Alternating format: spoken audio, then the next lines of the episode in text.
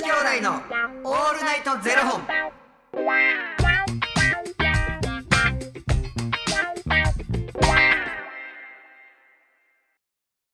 朝の方はおはようございます。お昼の方はこんにちは。そして夜の方はこんばんは。元女子兄弟のオールナイトゼロ本ろっぴゃくよんじゅうよんほんめです。この番組は エフティーエム タレントのゆきっちと若林優馬がお送りするポッドキャスト番組です、はい、エフティーエム とはフィメールというメール、女性から男性へという意味で、生まれた時の体と性自認に違和があるトランスジェンダーを表す言葉の一つです、はい、つまり僕たちはふたりとも生まれた時は女性で、現在は男性として生活しているトランスジェンダー エフティーエム です、はい、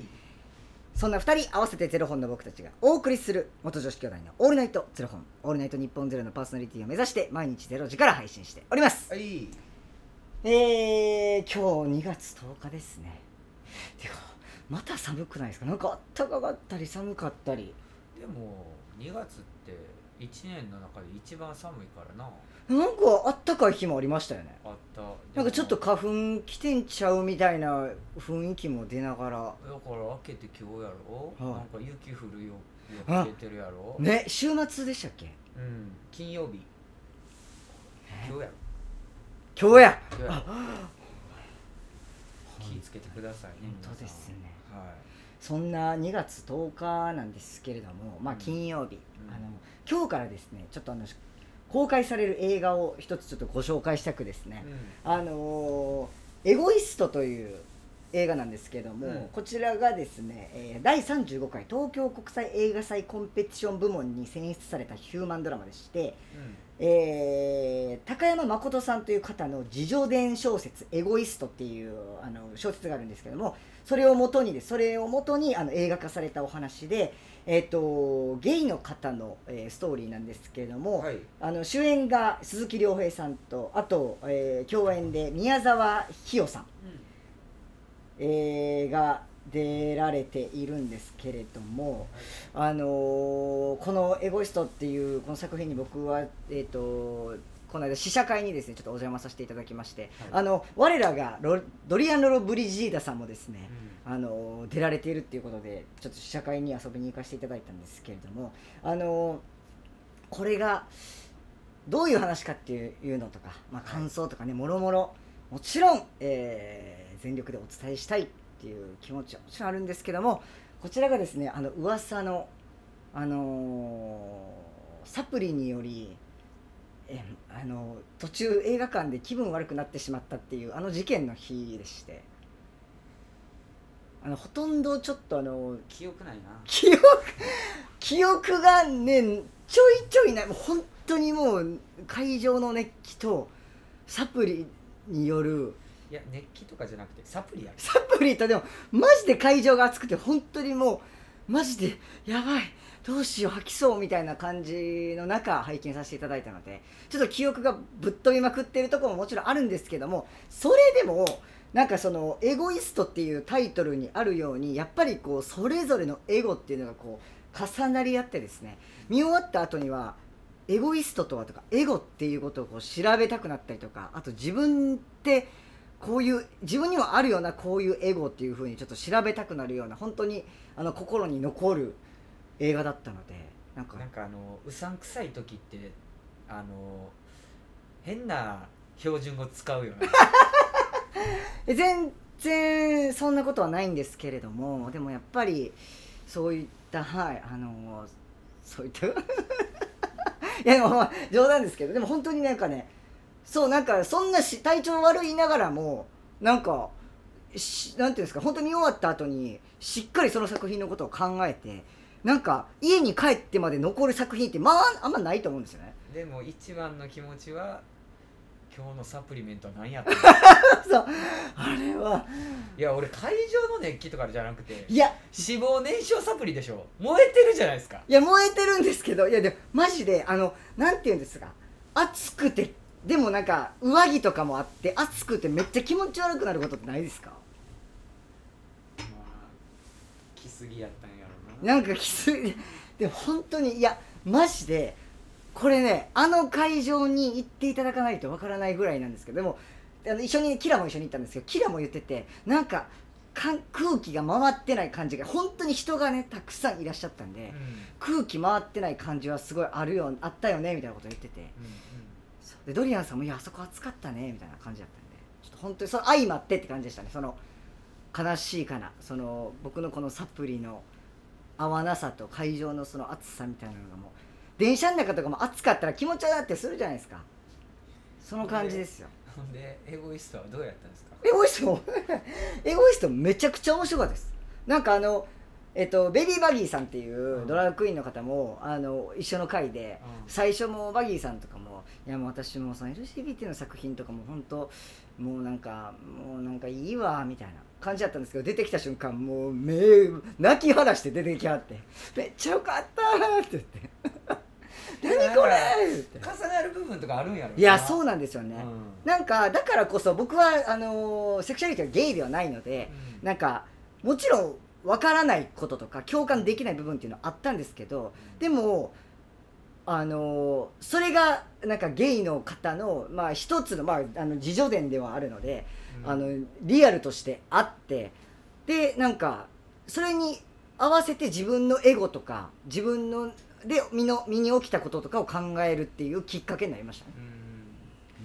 うん、うん、まあ僕もなんかそれ見に行ったって試写会行ったわっていう人になんかいろいろ話聞いてんけど、はいはい、うんなんかうんリアルなところリアルやし、はいはいはいはい、っていうのは聞いた。なんかしかも今までのこう作品とかってなんかこうまあ鈴木亮平さんもあのシスジェンダーでこう異性愛者の方で、うん、でゲイを演じられてて、うん、でそれがなんかうわすごいめっちゃ鈴木亮平さんゲイっぽいとか、うん、なんかそんなことを考えてる暇もないぐらいストーリーに結構飲みこ、飲ま、飲み込まれていくというか、うん、なんかどうでもいいゲイに見えるとか見えないとか、うん、っていうなんかそれははしなんか結構初めての経験って言ったらおかしいですけど、なんか本当そう言っても過言ではないぐらい、うん、なんかそんなこの人このこれを演じている俳優さんがゲイであるとかゲイじゃないとかっていうのを考えないぐらいでした。うん、なんかその先入観って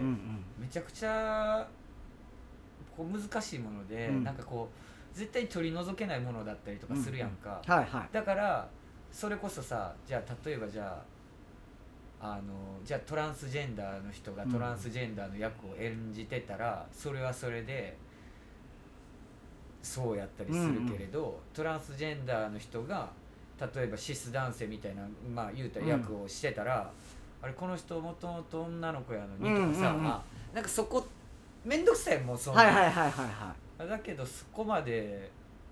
なんかスッとこうのめり込めるってことはもう物語自体がにいいんやろうね。はい本当そうですね。なんか、うん、そこに全く本当おっしゃる通り先入観ってあって、うん、なんかやっぱそこ考えちゃうじゃないですか、うん、なんかこの人なんか異性愛の方やのになとかそういうのはもう全く思わなかったですね、うん、でもそれは本当に物語の作品の面白さとやっぱその俳優さんの凄さ、うんなのかなっていうのは思いましたね。それはだけど記憶はあのほんとちょいちょいマジでないです。マジでない特にちょっと前半でも最後の方はもう結構ね集中してバーって見てたんですけどそれもやばいほんまにちょっとでもこれトイレ行ったらもう、もうほぼ満席やったね、うん、ほぼっていうか多分満席やったんで、うん、僕の列全員座ってて、うん、でありがたいことに結構真ん中の方のお席いただいたんですよ、うん、だから出るにはもう何人もの前をすいませんすいませんってやらなあかんから、うん、ちょっとこれ恥やったら僕絶対出て行ってたなっていうぐらいの気持ち悪さやったんですけど、ちょっともう皆さんも集中して見てはるからちょっと申し訳ないと思ってもただひたすら耐えてたんですけど、だからその間のあのうわここを通り抜けるにはろくにんぐらい通らなあかんなとかって考えてる時の記憶はもうちょっと正直ないです。そこのなんか映画館って本当それがあって、お芝居もそうやねんけど、まあ、映画館はさ例えばだから自分で撮りますとかやって席決めれるやん、はいはいはい、けどそういう試写会とかってなるとやっぱご招待いただいてるんだから、はいはいはいはい、むずいよな。そうなんですよ、うん、もうだから本当になんかそういうなんかよく気持ち悪くなっちゃう方とかも事前に言ってね端っこと解いてもらう方がいいと思います、うん、本当に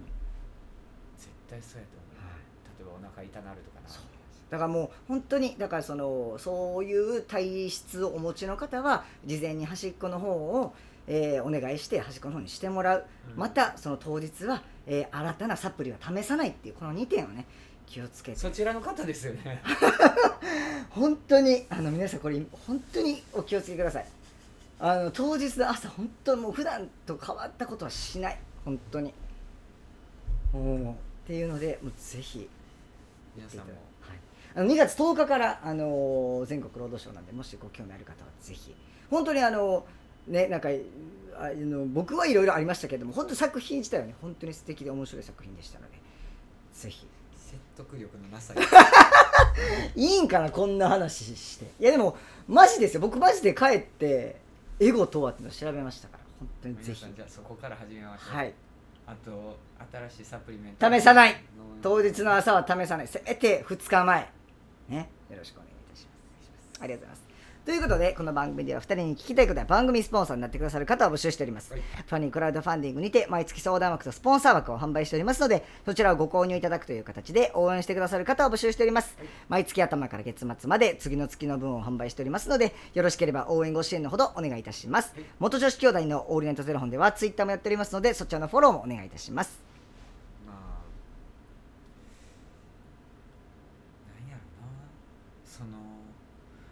最近すごい エルジービーティー 関連のなんかもう物語っていうのが増えてるからさ、はいはいはいはい、